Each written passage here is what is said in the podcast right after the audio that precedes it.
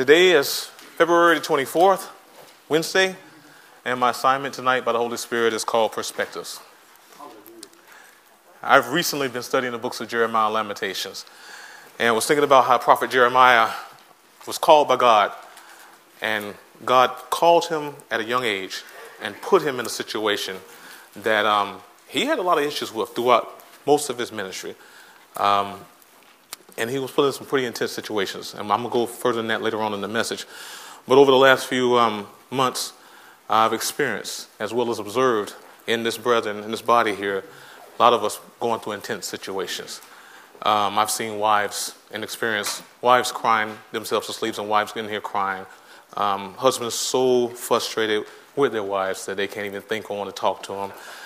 Um, teenagers exasperated with their parents. They don't want their dad and mom saying nothing to them. Parents like, why can't this child get right? I know I'm, I'm talking to them, I'm praying with them, and they're just not doing right, and it's so stressful. Um, there have been um, illnesses affecting the innocent children and also perpetuating illnesses through some of the adults.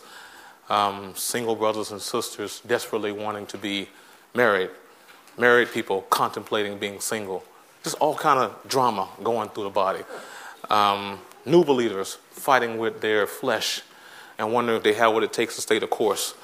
Um, unemployment striking at the most un- inopportune time. Unemployment is never good, but sometimes when it hits you, it really hits you. Um, what I hope to convey tonight by the Word of God and by His Holy Spirit is, is not what happens to us that matters, but it's how we perceive what happens to us that matters. What I want to do tonight is try to start off by laying a small foundation of how we should pre- perceive our situations. Um, my sister, can you put on the screen? On the screen here, we have what is called um, a perspective graph. As you look at it, this looks at the life, this is perspective from God's perspective on us. The timeline here is a believer's walk. In the beginning, Almighty God demonstrates himself mightily in your life because he loves you, he cares for you, he wants you saved. That's his goal. Amen. As we walk through this timeline with God, taking step by step by step in his word to learning who he is, he decreases in what he does because we should grow in our faith and trust his character. Amen. We should know, walking with God, who he, his reputation, his character, and his authority. In the Old Testament, through the New Testament, when God introduced himself to new believers, he did miraculous things. He did Jacob's ladder, talked to him in the dream. Jacob was like, I didn't even know you was here. Moses, he set a bush ablaze, and um, the bush wasn't consumed. The Israelites that had been in slavery for 400 years, he demonstrated plagues, but in the beginning, God shows himself so you know that I'm God.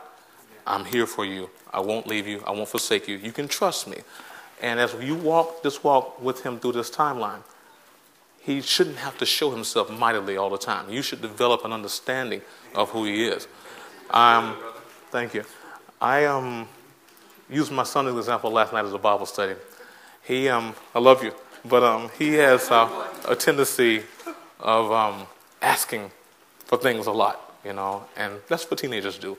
And he came to me one time, this is some months ago. And it just kind of, because God teaches me so much with being a husband and being a father. It's amazing. You know, I didn't know what I didn't know until I got married. Um, but Timothy came to me some months ago, and he was, um, I want this, and I want this, and I want this. And he asked me once, I said, okay, I hear you. And he came back a couple of days later, I want this again. And I said, okay, I heard you. Third time he came, I got annoyed. And I'm like, why do you keep asking me for this? Have you had, have you not had what you needed since we've been father and son? And he said, no. I said, don't you know that once I said yes, you don't have to speak anymore about it? You should. And my thing is, I got annoyed with him because I love you, man, but I, I that you act like you didn't know my character. Have I given you a reason not to trust me? Have I given you a reason not to take me at my word the first time, as opposed to you asking me again about the same thing and again and again? All you need to do is ask me once. That's how it is with us new believers. When we come into Christ, God shows himself mightily over and over again. But as we learn his character, his reputation, his authority, we are supposed to have greater and greater faith, and God should have to do less and less and less to get us to be obedient to his word. So I'm starting here because I want you to understand that depending on where you are on this timeline, um, your perception should be based on God's operation in your life. I remember when I first came into Christianity, I was brought out of Jehovah's Witness into um, believing in Christ Jesus as my Lord and Savior. And um, I was in situations all the time. I, I, was having money issues, I was having health issues, and God showed himself in such where I knew that this was not a coincidence was happening to me to get me out of this. I knew it was a holy God that delivered me from my situations. And everybody in here has a different situation they've gone through that um, but God has shown himself in your life, otherwise you wouldn't be here now. He's shown himself somewhere. So based on his character in your life, we should start perceiving our situations differently. Amen. Can you go to the second slide? As you get deeper in your walk with Christ Jesus, God almost gets to the point where he's quiet because he's like, You should know who I am by now. You just have faith in me. You do what I've called you to do in obedience to my word, and I will always be there with you. So, this second graph is our perspective, looking back at God. I feel sometimes I'm like, well, I'm praying, Father, and I'm hoping, and I have to get reminded that what have I done for you so far to get you to where you are? And have I left you? Have I forsaken you? Have I left you astray? Um, excuse me. We know that faith is trust, grounded in obedience. So again, as we walk with God and we learn who He is, our trust should grow and our obedience to His word should grow. Amen. Amen. Something happened to me recently in this body. Um, that kind of brings us to, to a point. Um, a few months ago, um, I'm in prison ministry, many of you guys know. Um, a situation happened that I discovered, um, and I got immediately annoyed with the situation. I, I, I started crucifying a brother that I love dearly, mentally. He, didn't, he wasn't even aware of it. I'm leaving prison, I heard something, and I got so mad that the whole time driving back from prison ministry to the church, I'm looking out the window thinking horrific things because of my perception was all messed up. And I had determined in my mind that when I got here, I was going to have words with that brother.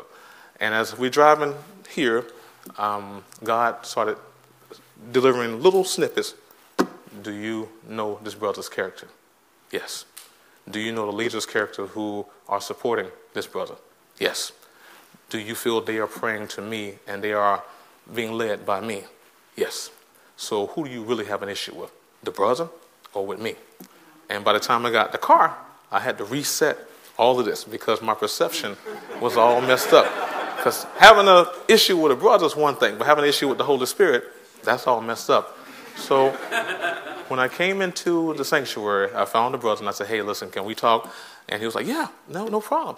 And we went and sat down. I said, I just want to apologize to you um, and he said, what, what happened? He was unaware completely that I crucified him, and he was everything but a godly brother from the time I left the prison to the time I got here. But my perception of the situation was messed up, and it led me to having wrong thoughts, which could have led to wrong actions had not the Holy Spirit, had I not walked with the Holy Spirit and knew who his character was. Um, so I apologized to my brother, and um, we squashed it. I still dealt with my issues for about two more days. But that's okay, you know. But God, God shows Himself, and that's what I want to bring to everybody's attention tonight is is how we perceive our situations. It's not the situation themselves, but what we're thinking in them that leads us to be obedient to God or disobedient and being led astray. Amen. Um, it's very similar to the prodigal son, the older son, not the young one that went out and did what he did. The older son, we know the father represents King Jesus, our Father in heaven. Um, he didn't love his father because he didn't respond in a way that was joyful. Um, he didn't love his brother really because when his brother came back, he wasn't overjoyed to see him. You know, his perspective throughout that whole story was messed up. Um, he wouldn't forgive his father. He was like, Listen, I, I've been serving you all this time. I didn't disgrace the family. I didn't leave. I didn't do this. I didn't do this. And you're going to throw him a party and do this again, his perception. And that's kind of how it was. I'm like, I've been serving in this ministry for this many years, and this happened and this happened, and my perception was all jacked up. So I'm sharing from my heart tonight because I want, I see so many things in this body Um, and I love everybody dearly. And I see people going through situations. And sometimes if we just simply look at our situations through the lens of Christ Jesus, then we can persevere better. Amen. Amen. Can we turn to Matthew chapter 18, verses 21 and 22? We're there?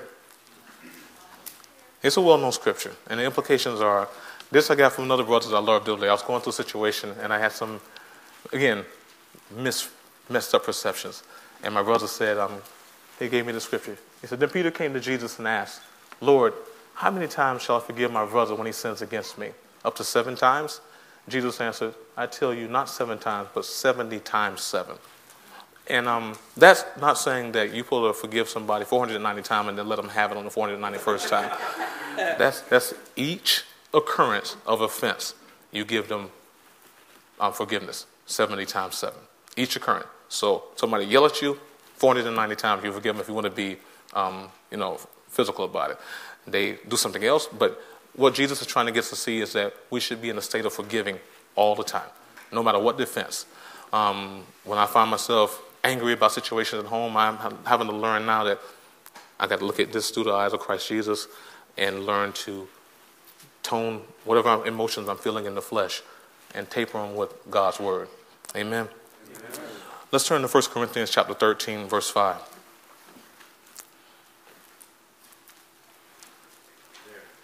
Now, in the Amplified Bible, which I like the way it says, it says, God's love in us takes no account of evil done to it. It pays no attention to suffered wrong.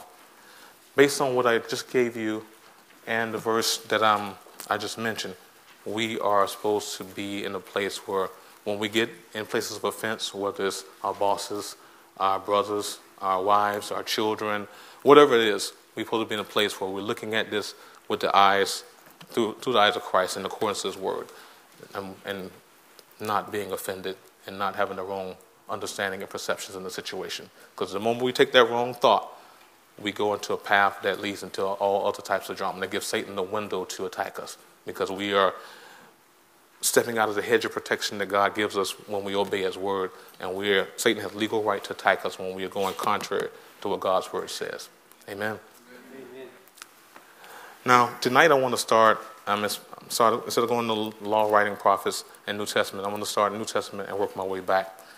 Um, let's go to Mark chapter 8, verses 23 to 25.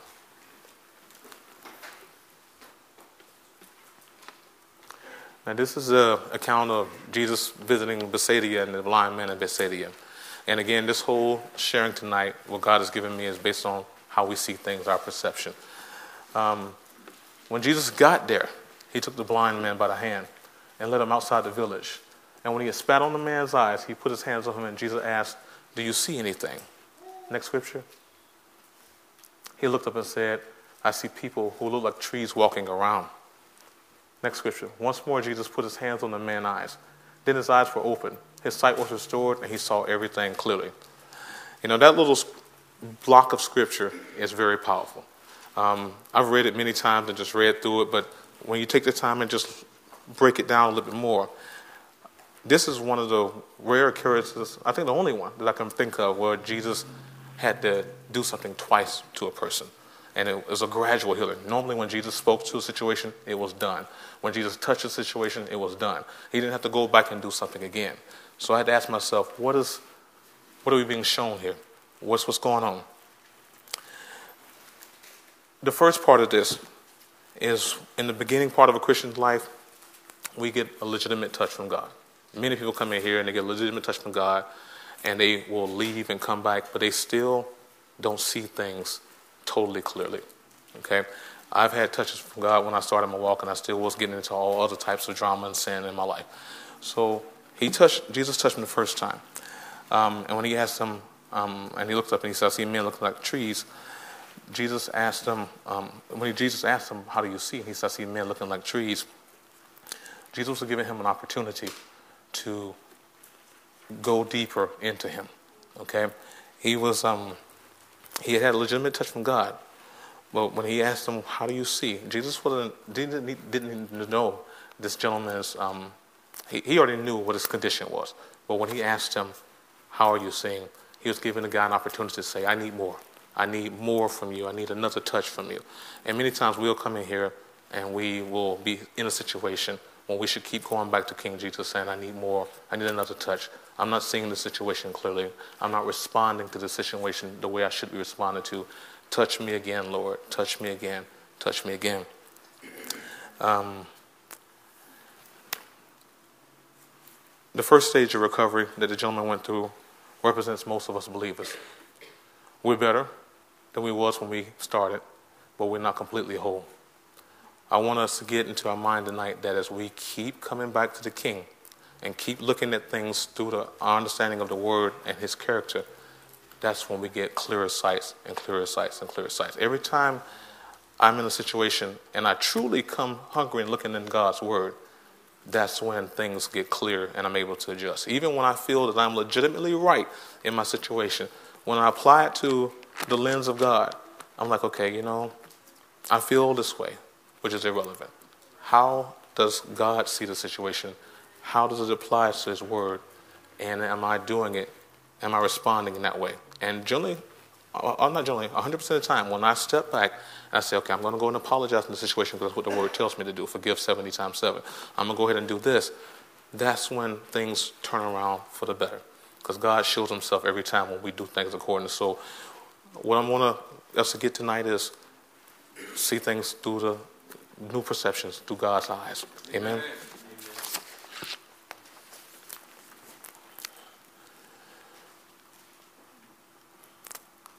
Like the man born blind there are some things that happen just beyond our reasoning, okay? There are many things that go on that we just can't comprehend. And many times we try to rationalize why is this happening to me? Why am I going through this? Um, why can't this happen? Why can't that happen? We're always trying to rationalize. And sometimes they just go beyond our understanding. Um, my wife's best friend, um, she was in our wedding. She had, within the last three years, her mother died. The year after that, her husband passed away. And this year, her son passed away. Horrible, horrible. Some people would just break down and just give up. She thanks God for the time she had with her family members. Her perception is different than many people's perception was. Some people just like, woe is me, why is this happening? I've lost everything. And she loves God. She, she desperately loves him, and she's grateful and thankful for allowing her to have the time with her husband, her wife, her mother, and her, her son. So, whatever the situation we're going into or we're dealing with right now, we need to learn to see things from another perspective. I want that to come clear because I'm living that right now in my life. So I'm not preaching at you, I'm living this situation. Um, turn to Ephesians chapter 1. We're going to read verses 17 through 19. We're there?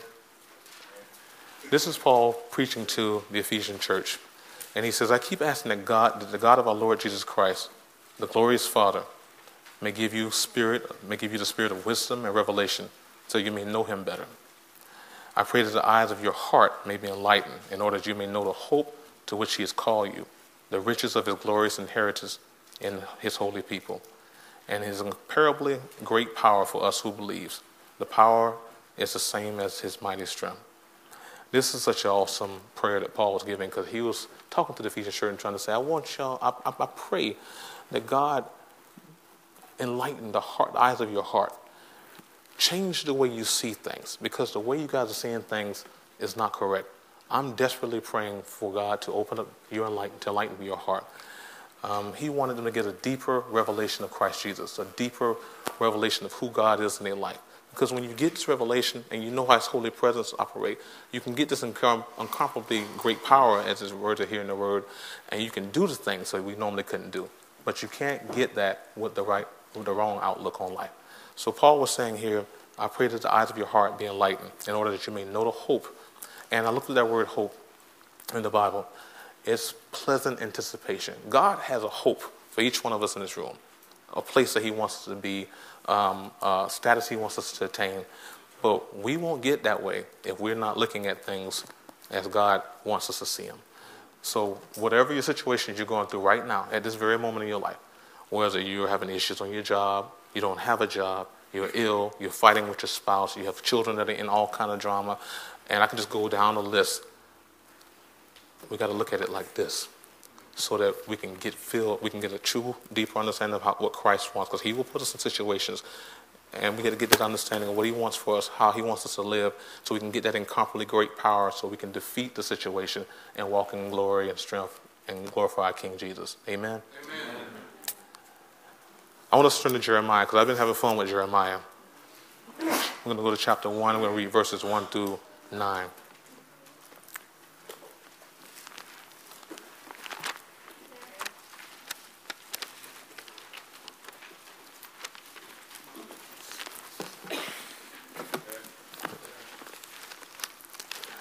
And Jeremiah was, um, when I was reading the scriptures and studying it, God called him as a young man. Jeremiah, when he spoke with God, he was telling God in the beginning of it, I can't speak, I can't do this. And God corrected him. He said, Listen, before I placed you in your mother's womb, I sanctioned you and I ordained you to go before the nation. God has callings for each one of us before we're even placed in our mom's womb. There's something for each one of us to do. And He hopes and that we will go and do that, but we can only do that when we walk in trust. We can only do that when we walk in faith and apply His holy power to the situation. Amen. Amen. Um, Jeremiah was called to preach to people who did not want to hear his message. And I think about that because I, I, I sat back and I was read Jeremiah and I'm like, whoa. I think about the little issues I have every day. And God called this young man, and he was in the ministry for over 20 years, and he said, I want you to go preach to these people because I'm getting ready to bring judgment upon this nation. And when I bring it, I'm not going to relent. And Jeremiah had to go and talk to people. And because they didn't see his prophecies coming true at the time, they continued in their sinful ways. He was ostracized from his family and friends. He was thrown in jail and beaten. He went through a whole list. He had health issues of stuff, but his perspective in the situation was, I got to speak what you put inside me as far as shut up in my bones. I got to speak it. I got to do what you call me to do. No matter what I'm going through, I got to do your will. So, whatever we're going through, we got to do his will. It doesn't matter what we're going through, we got to do his will. Amen. I remember one occurrence, and I was saying, sharing this last night. Um, I think it was Jeremiah chapter 7. Um, don't hold me on that. But um, in that scripture, God told him to go talk to the king. And when he went to talk to the king, he prophesied that God was going to, the king said, Oh, we're going to do this, we're going to, win this battle, we're going to do this. And Jeremiah said, God himself is going to fight against you. Imagine talking to the ruler of a nation, and, he's, you, and you tell him that, no, what you want is not going to happen, and God himself is going to fight against you. God said in the prophecy, and the prophecy was harsh. He says, I'm going to bring a plague on this place. Okay, because God was at this point, he was beyond mad. I'm going to bring a plague on this place. And everybody that don't die by the plague, I'm going to bring the sword. And if you don't die by the sword, then I'm going to have you exiled from your home country, and you will never come back. Okay, that's a harsh word to tell somebody. And Jeremiah had to stand before a ruler. And he could have had anything to happen to him. Now, he was kicked out from the king. He was thrown in jail. He was beaten. And he went right back out and kept doing God's will. So these things we go through, look at what Jeremiah. Jeremiah is a great comfort for me when I'm going through issues. Because I look at him, I was like, well, God, you love me, and I'm not going through quite what this man going through. Amen. I want us to turn to um, the book of Ezra. We're going to go to chapter 10 and read verses 1 through 19.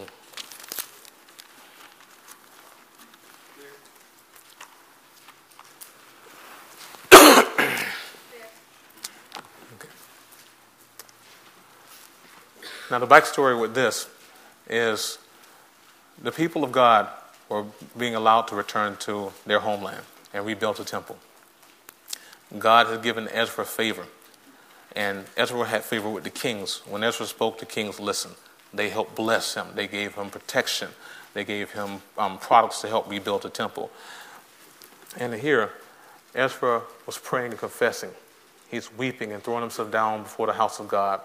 A large crowd of Israelites, men, women, and children gathered around him. They too wept bitterly. Then Shekaniah, son of Jehiel, one of the descendants of Elam, said to Ezra, We have been unfaithful to our God by marrying foreign women.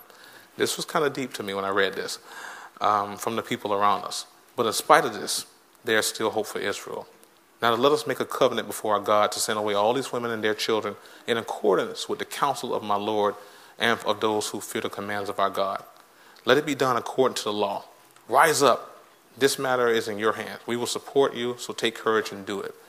Now, what's going on is the people of God have finally got out of captivity. They're finally returning home to rebuild the temple and get their lands back. And the people of God, as they've done countless times before, they're going out and they're mix, mixing themselves with people who worship foreign gods and idols and other issues. Okay? They just got out of captivity. Okay? And now they're going back doing the same thing. And Ezra seeing this, and he's weeping and he's fasting, he's pulling his hair, and he's going through, because he's, he's, he's feeling terrible about the situation. But some of the people got the right understanding, um, the right perception. And verse 5, it says So Ezra rose up he put the leading priests and Levites and all Israel's under oath to do what, he, what had been suggested. And he took an oath. Then Ezra drew from um, before the house of God and went to the room of Jehohanan, Jehohanan the son of Elishabeth. While there, he ate no food and drank no water because he continued to mourn over the unfaithfulness of the exiles. A proclamation was initiated throughout Judah and Jerusalem for all the exiles assembled in Jerusalem. Anyone who failed to appear within three days would forfeit all of their property um, in accordance with the decision of the officials and the leaders and the elders, and would himself be expelled from the assembly of exiles. So this is pretty heavy. He's calling everybody. Everybody's gotten back. Y'all come, we need to talk because we are getting ready to get back into judgment with Almighty God because of how we have allowed ourselves to act in a situation. Okay? Um, within three days, all of the men of Judah and Benjamin had gathered in Jerusalem. And on the 20th day of the ninth month, all the people were sitting in the square before the house of God, greatly distressed by the occasion and because of the rain. So they're sitting out there in the rain, waiting to hear the words of the man of God. Um, the priest, stood up and said to them, You have been unfaithful. You have married foreign, foreign women, adding to Israel's guilt. Now honor the Lord, the God of your ancestors, and do his will. Separate yourselves from the people around you and from foreign wives. The whole assembly responded with a loud voice, You are right. We must do as you say. They adjusted their perceptions. Okay? But there are many people here, and this is the rainy season, and we cannot stand outside. Besides, this matter cannot be taken care of in a day or two because we have sinned greatly in this thing. Let our officials act for the whole assembly. Then let everyone in the town who has married a foreign woman come out and set a time along with the elders and judges of each town until the fierce anger of our God in this matter is turned away from us. Only Jonathan, son of Asahel, and Jehiah, son of Tikvah, supported Meshullam and Shabbatai the Levite opposes. Those are the only ones that oppose out of the entire group of people that came back. Yeah, Ezra has some really cool names. Um, so the exiles did as was proposed. Ezra and the priests selected men who were family heads, one from each family division, and all of them designated by name. On the first day of the tenth month, they sat down to investigate, investigate the cases. And by the first day of the first month, they had finished dealing with all the men who had married foreign, foreign women. Among the descendants of priests, and it goes down tell the different people who came forth in the text who gave out, um, who agreed to get rid of their wives. Um, it said they all gave their hands in verse 19 and, and pledged to put away their wives, and for their guilt, they each um, presented a ram from the flock as a guilt offering. Now, what I found intense about this, and I'm using again the perspective, these are men who married women. I'm not advocating divorce. That's not what I'm saying here. What I'm talking about, though, is the people of Israel were called to be holy and to be separate. They wasn't supposed to be intermingled. So in this case, what they were doing was a good thing because they were already got God's anger riled up against them. So they needed to do whatever they could to separate themselves from that. But they had wives. They had children. Their love of God was so great that they said, we're going to put them away. They, they got to go because nothing is more important than our king. Nothing is more important. Not our wives, not our children, nothing. And they put, with the exception of a few people, they all got rid of their wives and children. Think about that for a moment. All of us who are married and who have children, how much we love our family, how much we love our wives. Some of y'all might say, well, no, I want my children, they can go away, you know, but, but um, that's what I'm talking about when I'm talking about your perception, how you see a situation.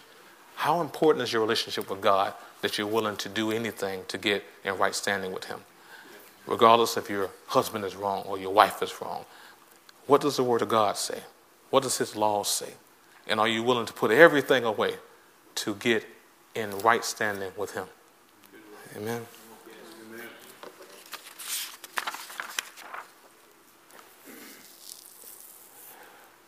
I'm getting close to my conclusion. I want to turn to Genesis chapter 22. We're going to read verses 1 through 13. And I hope this blesses someone.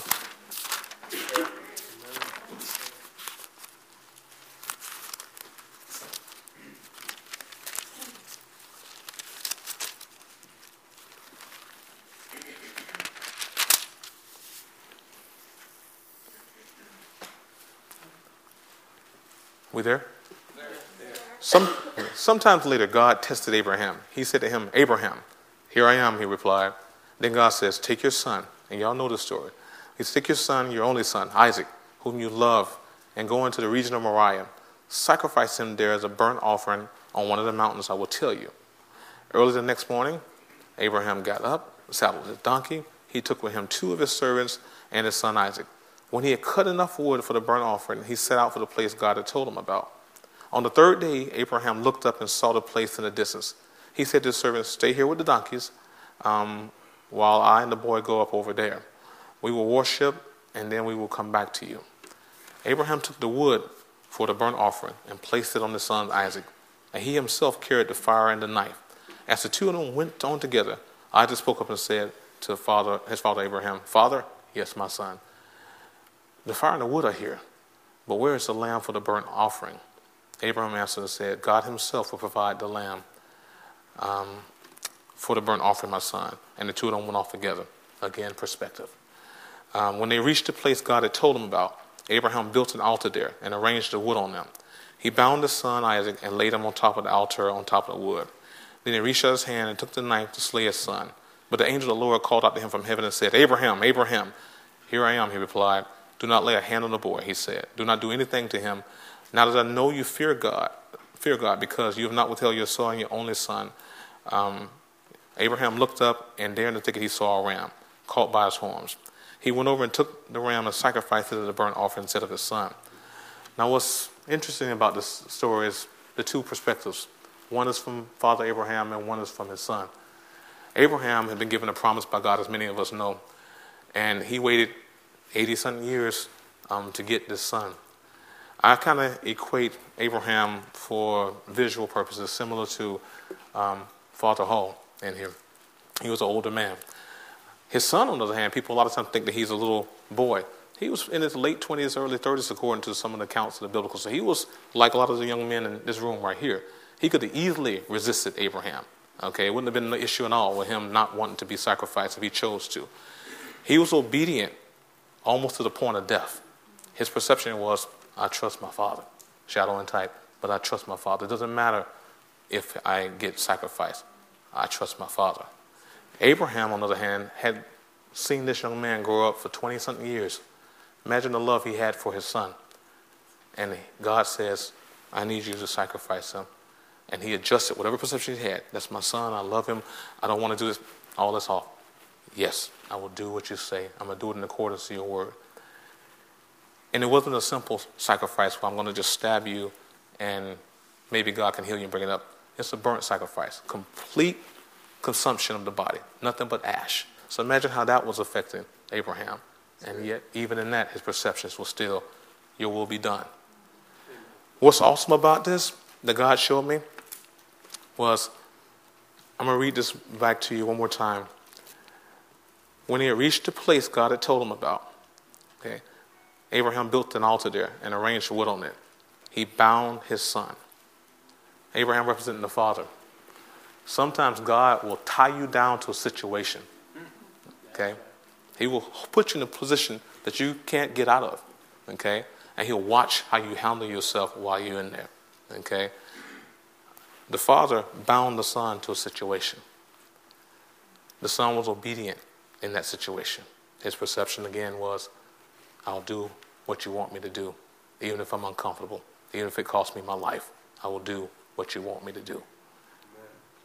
In the process, as we know how the story goes, once God saw that you're willing to obey me even unto death because you trust me, you know my character, you know my reputation, you know who I am in your life, the blessing was there. And it could not leave.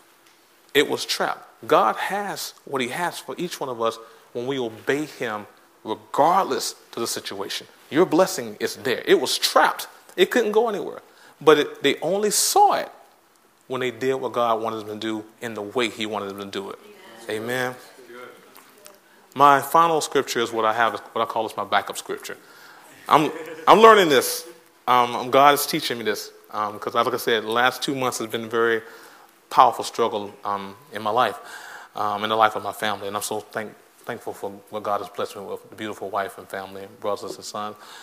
Um, but this is my backup scripture, and I don't really give this one out often, but I love y'all. So um, this scripture um, I use when I'm like, okay, you know what? I can't talk to anybody about this. I um, I've been praying. I'm not feeling any breakthrough. Um, I go back to the scripture. Turn with me. Y'all want to hear it? Yeah. Okay. Turn me to. don't play games, right, Cody? this is the backup scripture. Turn me to Deuteronomy 33. I'm going to read verse 25. Let me know when you're there. The bolts of your gates will be iron and bronze, and your strength will be equal in your days. Now, I like the way it's written in my Bible. It says, Thy shoes shall be as iron and brass, and as thy days, so shall thy strength be. Okay?